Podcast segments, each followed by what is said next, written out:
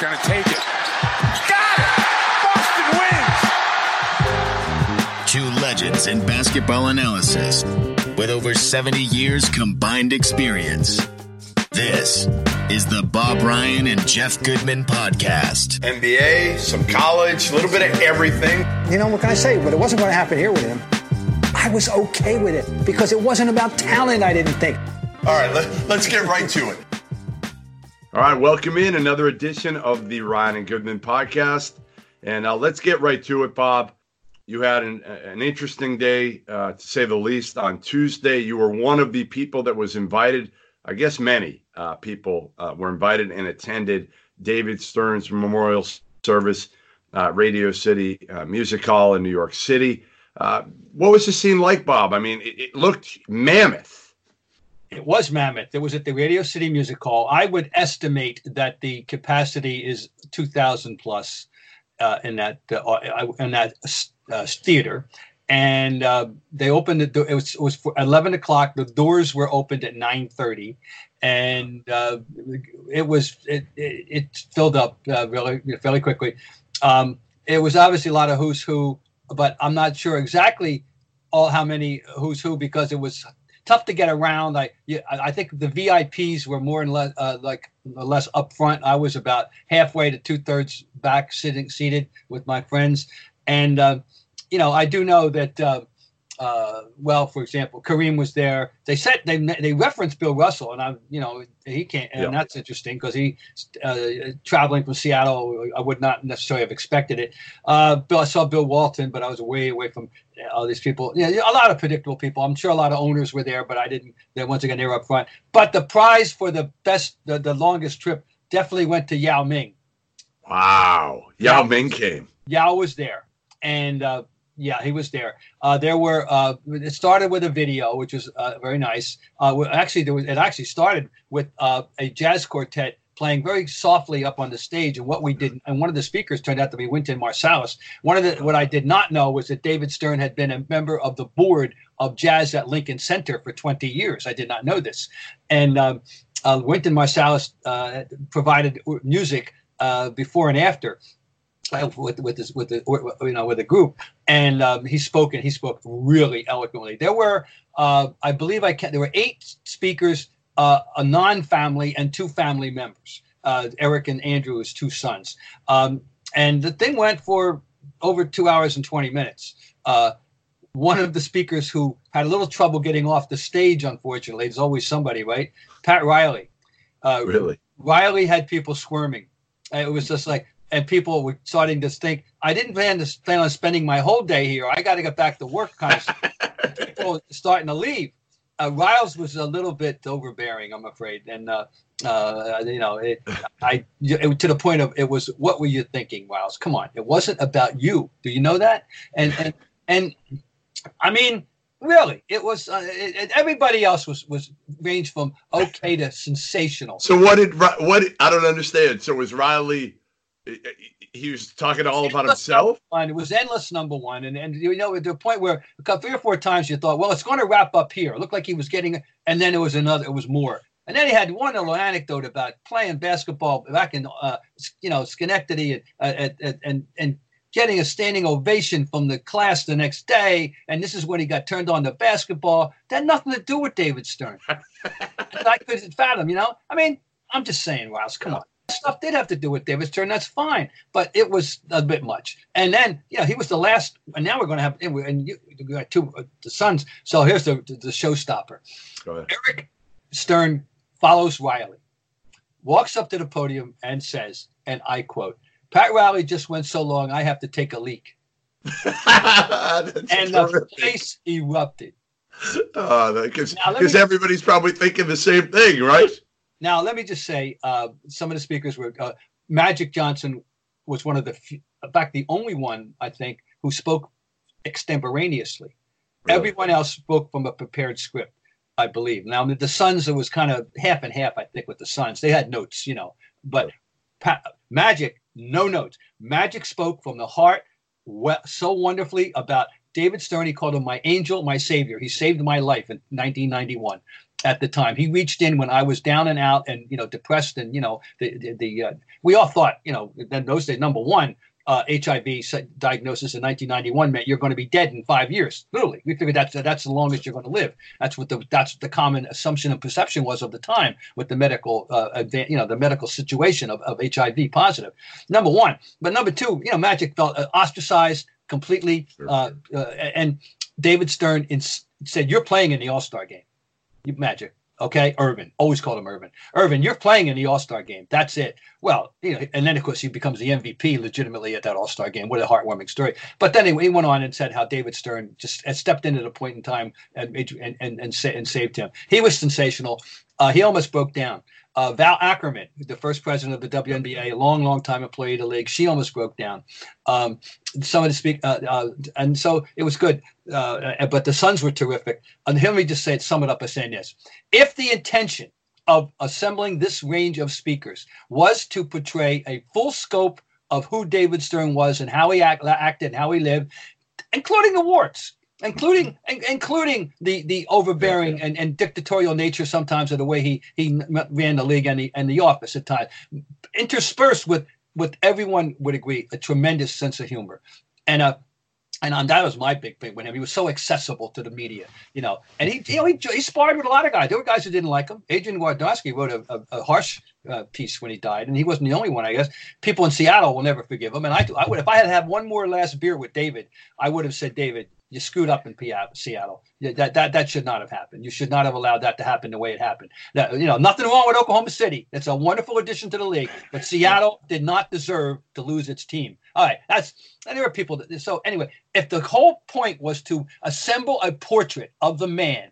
they did it. Every there was such a variety, like a wide range of emotions, overlapping. Look, some of them reinforced, you know, some of the theories, uh, and uh, they they they reinforced it.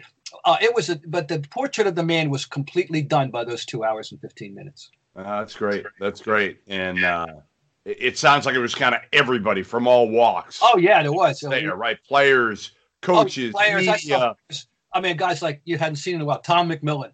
Yeah. Yeah. Chris Dudley.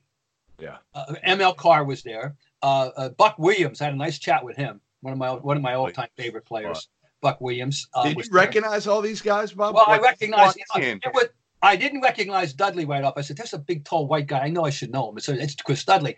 McMillan, no, I did recognize right away. He's, he's silver haired now these days, by the way. But I recognized Tom McMillan and Buck and I chatted. I did speak with Buck.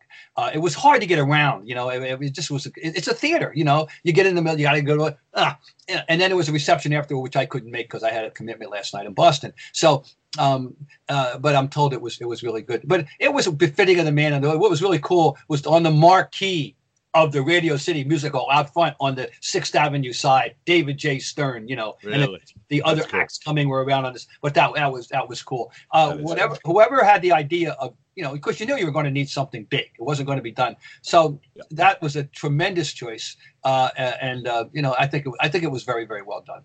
My day wasn't uh, quite as entertaining as that, but it, it was entertaining on uh, on Monday. Um, oh yeah, you started with a trip. Remember, I told you I was going to see Bronny James yep. and some other good high school players out in Springfield, Mass. I ended up taking my daughter with me, and uh, we had we, we had a great uh, day. And then I went to see the Lakers Celtics. So yeah, you know, first part of it was made a little bit more entertaining than it should have been when a fan threw something at Bronny James. Bronny James was right near me. Yeah, right near me on an inbounds in the second half. And all of a sudden you see something kind of get thrown down. I think it was like a, a I don't one of those like cheese puffs, somebody said. It was nothing that could have hurt him. Okay. But yeah. You know, bottom line is you're still throwing something at this kid. Now, right. Bronny James, let me tell you, and, and, I think we've discussed him a little bit before. This is the third third different occasion I have seen him uh, play. And he's a freshman right now. He comes off the bench for Sierra Canyon in, in California, and he's a really good player, but he's a piece. You wouldn't know he was LeBron's kid uh, unless you were told he's LeBron's kid. And that's why the place completely packed up, Bob. I have never seen uh, Springfield College, their gym, mm-hmm. uh, with, with, with, more people in it. I mean, you could not move, and they were all there to see Bronny James. Yeah. And again, you know, he I don't he didn't even score. He didn't score in the game. Probably played 15 minutes. Um, but I love the way he carries himself. I mm-hmm. love. I talked to his teammates after the game, and I don't think there was any BS with it. Uh, they were saying how much they enjoy having him on their team because he just wants to be a regular guy and a regular kid. And uh, and there's something about that, just kind of how he conducts himself, how he carries himself, uh, all of it that that is really really impressive. Uh, anyway, so we get to the the arena, uh, to the the Garden, and that's when LeBron found out that somebody threw something at his kid because really the ref stopped the game for about I don't know 20 seconds, called over a security guy. A security guy goes back trying to figure out who threw it. He can't. There's a row of like eight kids, Bob, that I, I think it was one of these eight kids that's probably somewhere in the vicinity of nine to 10 years of age. So I, I think it was probably one of them. The yeah. security guy couldn't figure out who it was. Nobody turned the kids in. So life went on. They finished the game. LeBron's team lost. Um, also, a, a, side note LeBron came in and he wouldn't say if he took a, a plane or, or drove. Uh, he said he walked when I asked him before the Celtics. But he came in without any sort of, of, of crew. There was no Nike contingent. There, it, it was like him, and he sat by himself pretty much. He didn't uh, have underneath some, basket and watched the game. He didn't that was it. A trooper, huh? yeah, nothing. I mean, there was some there was some police around there. Listening to you talk about the way uh, yeah. Bronny is comporting himself uh, it brings me up the subject, which fits in very well, I think. You, I'm sure, saw the movie more than a game that was done about uh, LeBron and his teammates at St. Vincent St. Mary when someone wisely put a camera on that, that group when he was a sophomore yeah. and went through the whole travails of the junior year, not winning the state tournament and getting the revenge in the senior year, blah, blah, blah. Okay. What I took away from that movie, uh, Jeff, was that that LeBron James is a team guy through and through from the core back in those days. That everyone knew he was the king, okay, or the king to be. He was the prince, maybe then on his way to being the king, all right. But he was the man, and you know you knew he was the best player, but he didn't act that way imperially with his teammates. And then when they won it, when they got that revenge victory, and they got that that that uh, in, in his senior year, what was left them completely. Not only was he happy to have won, but he was happy to have won with that group, some of whom he'd been playing with since fifth grade. Correct? No and, doubt. They were his, his that's buddies. What, that's what mattered to him. You know, that was yes. these guys. It's not just I won the state tournament. We won the st- these guys. We won, uh, and so this is a. If that's the case, we're talking chip off the old block, which is a, very nice to hear. Yeah, plays the right way. Taught his kid how to play the right way. Uh, he's not a man. And, and, that's the one thing, the big difference when you look at Bronny and, and LeBron. LeBron at that age even was more of a man.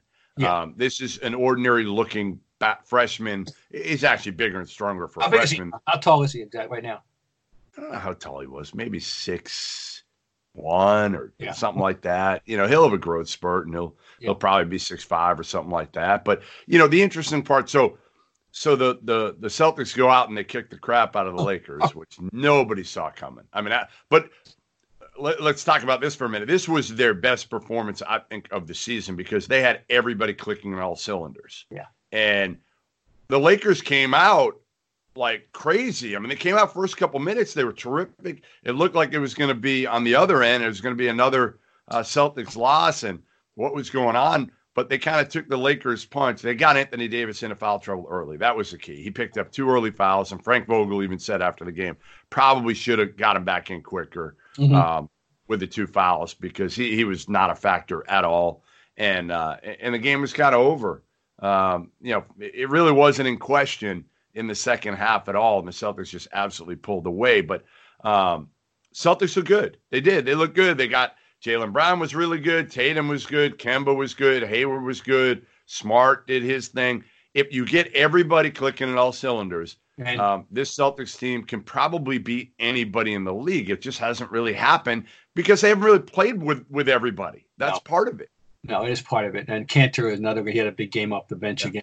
And uh, he's he's been really a good acquisition for them. No, they their their whole commentary after the game, and Walker said we should do this every night. Well, naturally, you're not going to do that every night, but but they should be better than losing at home to the Pistons. Lose. All right, now when they lost to the Suns, I had neither Brown nor Walker. All right, a little bit of a and and the Suns are better than people think. You know, I think frankly, but um, no, but you still shouldn't lose at home. And, and the Pistons game was wretched. They were awful that night.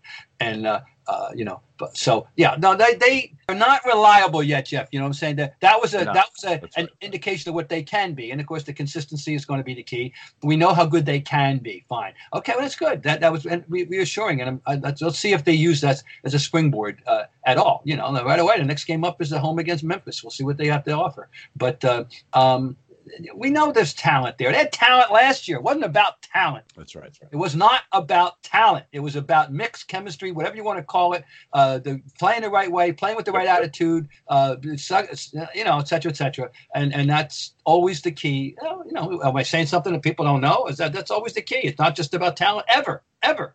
So after the game, somebody asked LeBron, which which you kind of knew they would, about what you know his thoughts were on on uh, somebody, a fan, throwing things at at his son, and uh, he was pretty kind of took you know like LeBron does, matter of fact, but you know said it's it's disrespectful. You know, basically kind of said, I don't know how old the kids were, but I don't know if they were taught by their parents or they figured out themselves, but that should never happen. You know, everything was fine. Um, then I went up to him kind of off the record afterwards and I said, listen, I, pretty sure the kids were probably in the nine, 10 year old range. And, uh, and, and then I'm not going to say what he said exactly because it was off the record, mm-hmm. but you could tell dad LeBron came out. Yeah. Dad LeBron came out. And, and I don't think people understand that is that LeBron is a, he's a father in that situation and he's going to try to protect his kid as much as he possibly can. And he was pissed. At that point, he was absolutely pissed off. Um, and, and, I don't blame them because no. let's face it, if somebody did that to our kid and they started throwing stuff, whether it's, you know, you got your, I got my daughter on media row there, right? Somebody sees me, they start throwing something at, at my daughter. Yeah, I'm probably going to get up and, and, and defend her and say something. I can take it when somebody yells at me. And that's what LeBron was saying is like, you want to yell at him, that's fine. Now, what I told LeBron is because he he he was talking to me about the fact that there are so many haters out there, and I said, just so you know, almost every ninety nine percent of the people that were around me loved Bronny. We're cheering for him. We're we're clapping like loved him. The little from the little kids, five six year olds that were just waiting to get uh, a glimpse of Bronny, and then obviously when LeBron walked in, um, and I don't think he realized that. And sometimes I think they're out of touch because they want to focus on the haters. They want to focus on, um, you know, the chip on their shoulder that they can utilize. You know, Kevin Durant, right?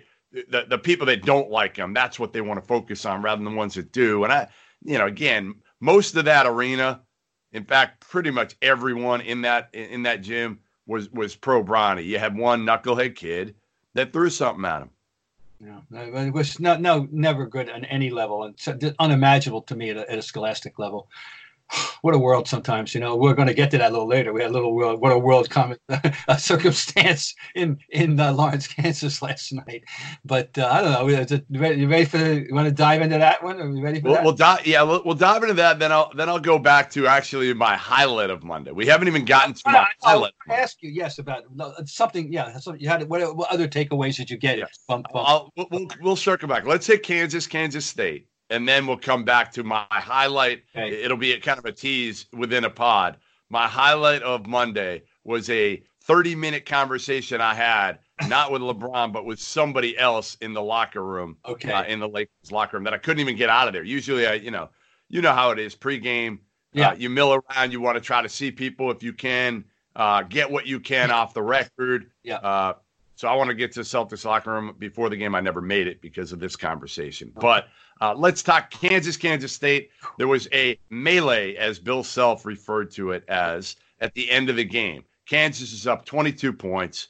Uh, Silvio De Sousa uh, gets the ball stolen from him um, by a, a, Kansas State freshman, DaJuan Gordon. Gordon. He goes in for the layup. De Sousa's having nothing of the part. He fouls him, then stands over him Uh, and that's when all hell broke loose, Bob. That's when there were punches thrown between the two sides. De Sousa eventually, after throwing punches, picks up a stool and has it over his head, ready to maybe do some damage. Fortunately for him, uh, the stool did not. And either he put it down, I think somebody, one of the coaches, kind of grabbed the stool away from him to some extent. The stool ended up, uh, luckily, not playing a role in this um, in this melee.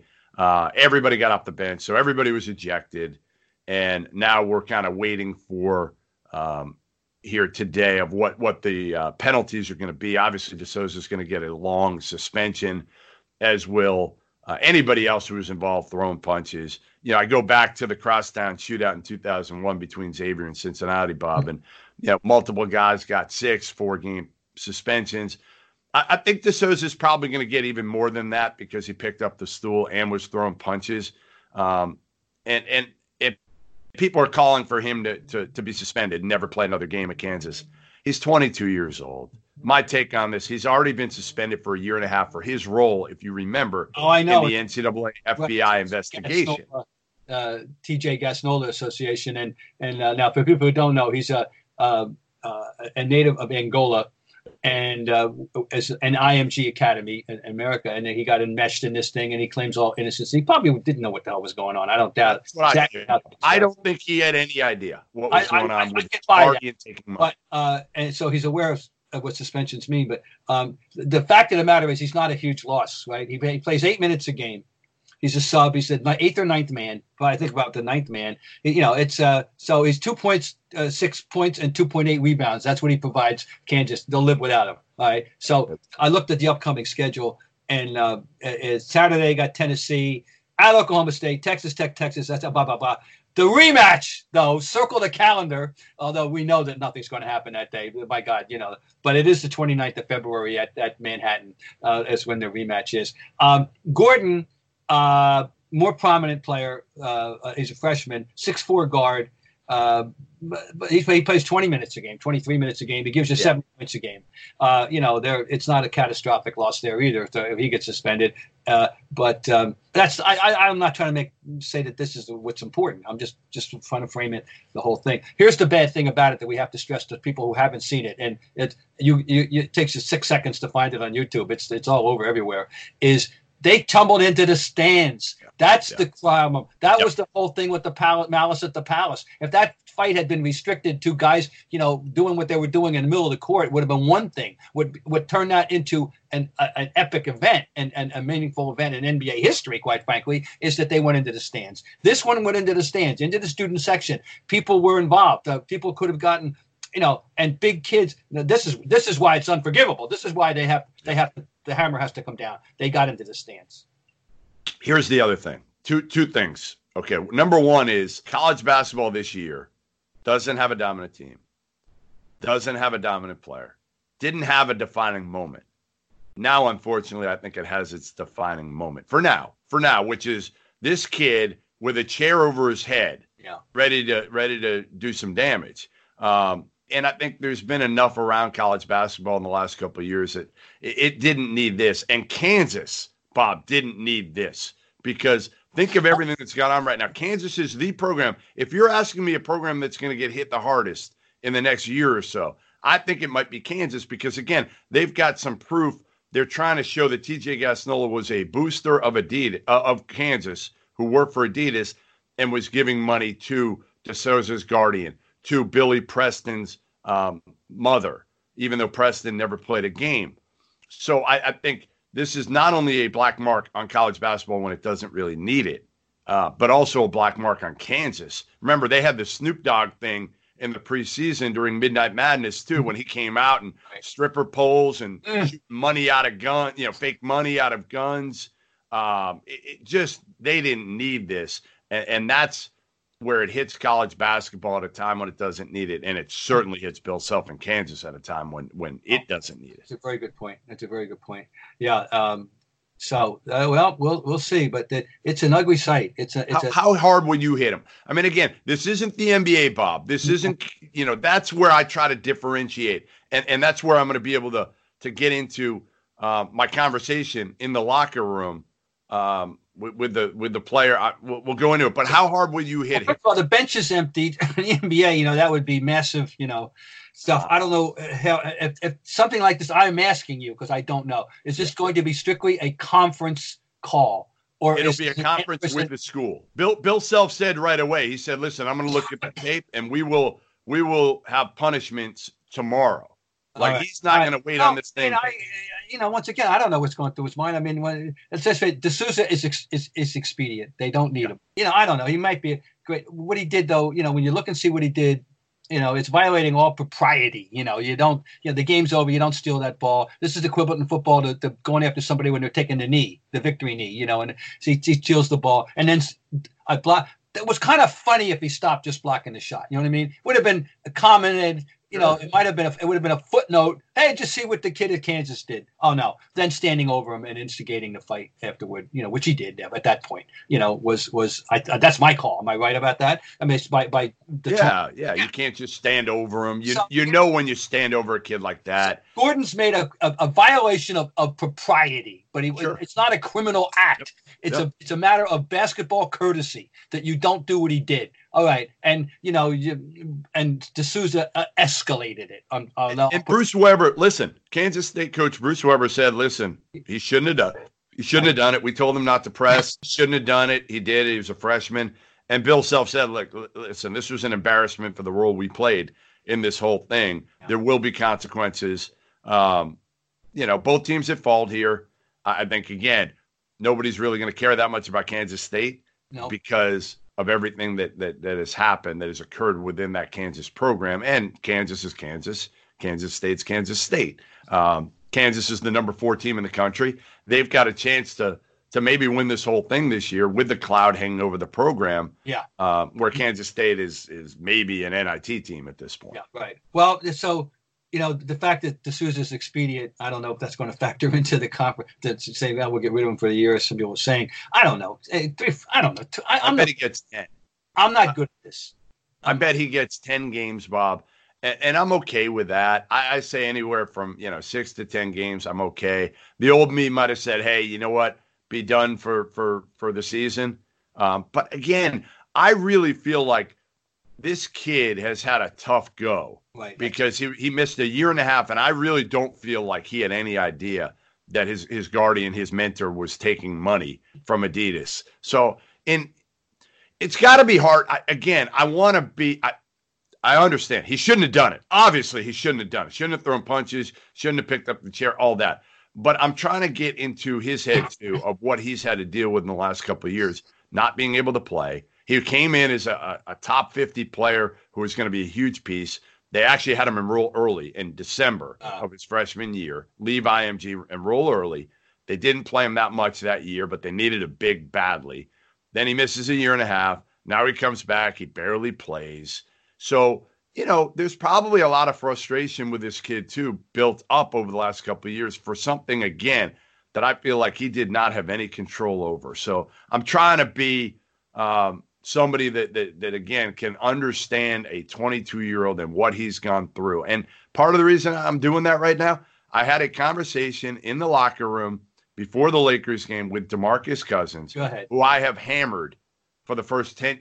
I, I've seen DeMarcus play since he was 14 years old. When he would go after players, he would yell at refs, and I would consistently not see a, a change in behavior. And and I took him to task for it. Yeah. And about four years ago, I hammered him on on Mike and Mike. He had tweeted something. They had drafted the, the Kings. He was with the Kings. They had drafted a foreign kid in the first round, and Demarcus came out publicly on Twitter and crushed. I remember, uh, them for drafting this kid. Right. And uh, and I crushed them on Mike and Mike. Little did I know, two days later, I'd be walking out of a, a steakhouse in Las Vegas, and all of a sudden heard, "Hey Jeff," and I looked over and it was Demarcus, and I'm like, oh no, he, he's going to kick my you know what here.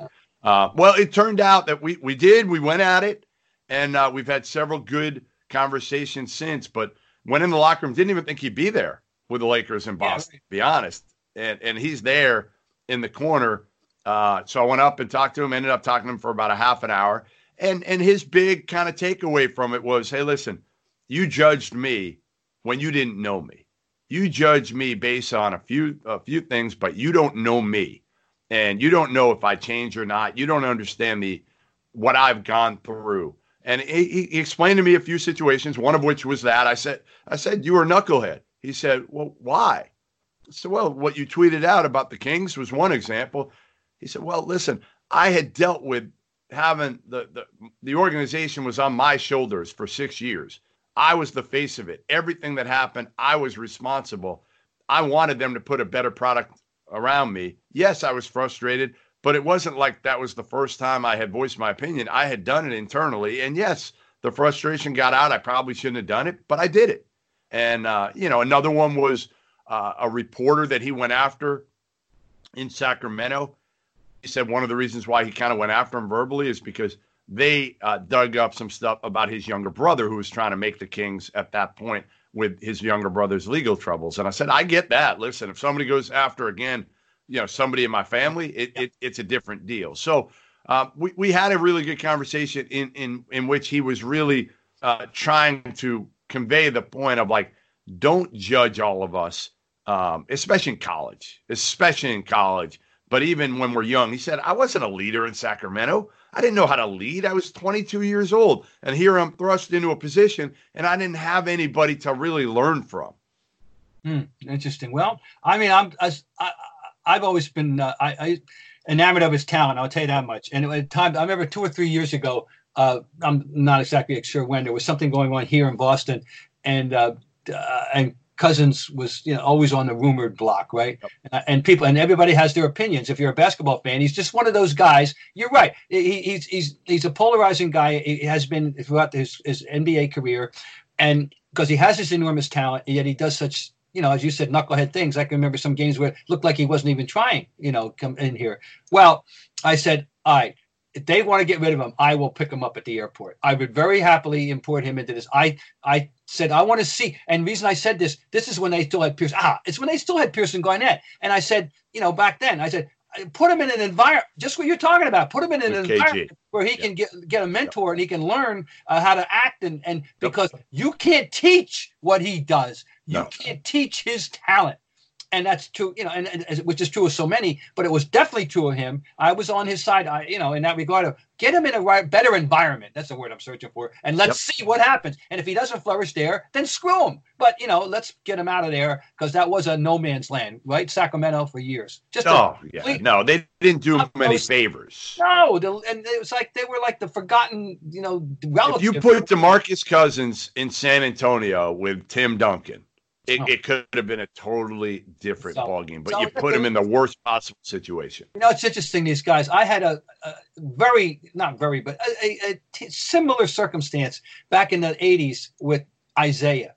And uh, you know, Isiah had is as talented at that point as any small guard had ever been. He was absolutely, but he was a knucklehead at times, you know, and he did stupid things. And he had just gotten through a Celtic game. To, he was he he was playing a game in which he wasn't, in my opinion, out to win the game as much as he was trying to embarrass Jerry Sichting for whatever. I mean, you know, it's, it's do stuff like that. Anyway, wound up, uh, and then of course you remember the whole thing with uh, Rodman and Larry and, and yep. Isiah in the '87 playoffs we get to LA, and uh, I, I had written certain things about him. And anyway, he contact, contacts me. He wants to have breakfast, and we did. And he and I mean, what he said to me was, you know how I, old I was when I came in the league? I, I, yeah, I know. Yeah, I was 20. He was he had three years of college. I said, right? I, he was 21, and you know, and, and, and this and that. And he gets just and he, he basically, I won't say bared his soul, but he tried to, yep. as a defense attorney, present his case to me, and I respected the yes. idea of it, you know, and and um, you know, so there we go. You know, that, that was that's how I was with yeah, Bob. That's how I was with Demarcus to have a conversation to understand where he's coming from, and and me to do the same. Here, here's where I was coming from. I had seen you go after refs. I had seen you go after players in high school, in AAU, in college, um, in, in the NBA. He said, "Well, you know, again, that's not me necessarily off the court what what I do on the court with the you know technicals and the refs. I said, yeah, but it doesn't help. You already have a reputation, and and his big thing now is I can't change my reputation. There's nothing I'm going to do, no matter what. It's the negative, and this is what he said to me in Vegas. He said, "How many Sacramento Kings games have you have you watched, really?" And I said, "You're right. I, I see. I see on the highlights." you going after refs and everything like that. He said, yeah, they're going to show the negative. Yeah. And and that's that is what we do a lot of the time. We focus on the negative rather than the positive. But I, I really, uh, I, he, he's changed my opinion of himself. I, I'm still not sure if if the Celtics uh, could have him on next year's team for low money because he still he may not play this year. He may not play. Some people are thinking he wouldn't he wouldn't tell me. I asked him. I said, hey, you know, he's five months into the rehab right now. Um, I think there's a chance he could come back at the end of the year, but again, they've got bigs, right? Yeah, they got Dwight Howard. Loaded, okay, they did a. Hey, I give Pelinka a good job. Uh, you know, first of all, you know, my least favorite player in the last 15 years is is is Dwight Howard, Dwight. and and he's given them a real lift. I give him full credit. No, he's been And good. JaVale McGee. He's playing to where he is at this stage in his career. He's doing what he ought to do in a place that can that can you know use him and, and to the best advantage. And and fine, Dwight, good because I think you were a big clown for ten years, you know. But now I and and they got McGee. They got a highlight show. They got they got they got rim protectors. They got bigs. You know, I'll give them that. Uh, I- I'll definitely give them that. So I got a question for you. I'm gonna be before we exit. I Yeah. shift gears completely, but this one I love. If someone, this the old, if someone had told you get game right, if someone in the year 2000 had said to you that on the 22nd of January in 2020, the two of the top four teams in the country would be West uh, college would be West Coast teams, and you would have said, "Oh, well, of course, UCLA, you know, and and, uh, and uh, I don't know Arizona, you know." Uh, isn't I mean, just take a deep breath. What we're talking about here, with who those two teams are. Now, one of them we're used to them Yeah. now, Uh, and, and they long since exited the idea of mid-major. They are the they are the the the Power Plus conference, Power Five conference plus one. They're the plus one, right? Yep, Gonzaga. Yeah, The yeah. Other one, the Aztecs. Where does you t- where did this come from? Well, how about this? You want to go one, two, three? You go Baylor, Oh yeah, yeah. Gonzaga, San Diego State. That's that's like one, two, three right now. That's college basketball this year. Um, I mean, Gonzaga, what Few has done is is beyond remarkable. We've Twenty-one for twenty-one. Everybody Rick knows Mark. about what he's built there. And, San Diego State, they've hit it right. I saw him play in person uh, New Year's Day, and uh, they've done it with transfers. And last year they did it with transfers that didn't work chemistry wise. Now they've got this kid Malachi Flynn, came over from Washington State, lost a ton of games. He's taking care of the ball. He could score at all three levels. Um, little point guard is quick. And then they bring in like this other this other guard, KJ Feagin, who lost a ton of games at Santa Clara, and he's a good piece, averaging like nine a game. And then they bring in another kid, Yanni Wetzel from Vandy. They didn't win an SEC game Yeah, last year, dang, and he's been great up front. So like these three kids that lost a ton of games have all come in, come together, and Brian Dutcher, who really I don't want to say was on a hot seat because he wasn't on a hot seat, but a lot of people at San Diego State were wondering he was Steve Fisher's right hand man at Michigan and at San Diego State and Mhm. coach him waiting. He got the job. A lot of people wondering like, is he the right guy for the job? And now they're they're twenty and zero, um, and and absolutely uh, rolling through the Mountain West. When obvi- a lot of people thought Utah State was going to be the team that that was doing this because they had everybody Yeah. back, and instead San Diego State has kind of shocked everybody. where is UCLA right now with McCarr? horrible, absolutely horrible. Uh, Mick Cronin inherited not enough talent from Steve Alford. Number one, a lot of misevaluations. People will point to the fact that they have like eight top hundred players. I don't care. Like top hundred players mean nothing to me because the recruiting guys get it wrong as much as they get it right. And frankly, a lot of those players at UCLA either weren't good enough or too soft or whatnot. So Mick Cronin's there year one. It's going to take him time, and it'll be interesting to see if he can get the skill guys and mesh him with the guys he had at Cincinnati to really get it going, which is tough, hard nosed Yeah, right, culture players. right. you right. can do that. He'll get it going, but it's going to take a couple of years. Meanwhile, um, I told you uh, I spent eight hours last Saturday. You know, eight hours in that easy chair. Got up for dinner. Across the street, we had people. They got me out of the house. We literally went, literally went 15 steps from my house for dinner across Yep. the street. Yep. Okay, come back in. I loved the Oregon Washington game. I love that the energy and the, the atmosphere jumped off the screen. You know, to me, You like Peyton three- Pritchard? You like Peyton 3,000 Pritchard's oh, shots? uh, 3,000 miles away. Heck, oh, heck, Edmonds, Edmonds Pavilion, you know, 3,000 miles away. I, I, I I was like, oh boy, I love to be in that place right now. And Washington played its ass off, and it wasn't good enough. They didn't have the finishing touch. And but then again, when you lose on not a 28 foot shot, not a 30 foot shot, a Curry esque 35 plus, right? Minimum, Oh, right? Yeah, yeah. That, that was Steph Curry written all over it, Peyton, Peyton Pritchard to win that game. And Cap, I thought that was a terrific game. I'm not going to, I don't think I'm going to see too many more, you know, too many more enjoyable games this year than just see that, which that, which that was from start. And I told you who I came out loving, you know, was Isaiah Stewart. As oh. a- I love if Isaiah Stewart 10 years ago would have been a high lottery pick. Now, these days, I don't know. Oh, yeah. but man, he plays hard, doesn't he? Yeah, he does. Uh, that that was. How about that scene? Did you see it when he's standing at the foul line while they're having staring? Oh, there was a No. circumstance. There was a circumstance. Um, I forget it was in the overtime or, or regulation, but he gets to the line. But now there's a review. Okay. He doesn't go back to the huddle. He stands By himself? like this. Himself?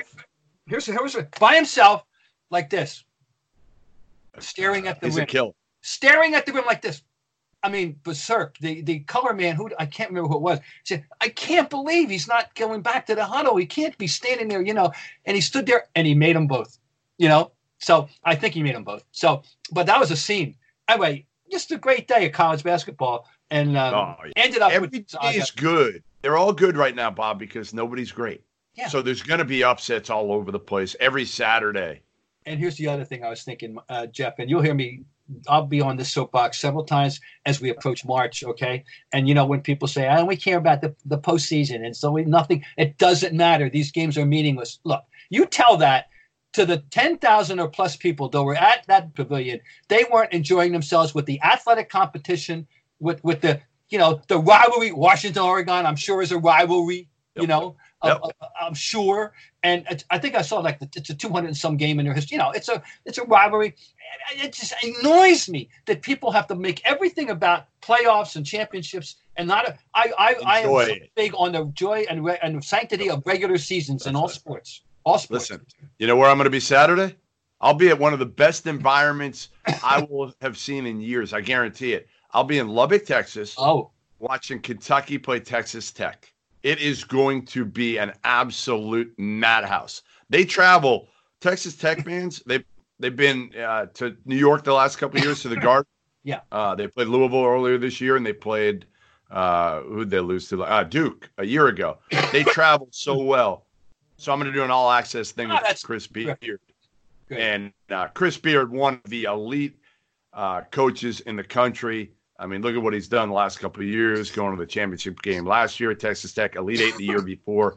And just the fact that he's got him in the top 25 right now is, is remarkable. So I'll have some great stuff coming out of that trip.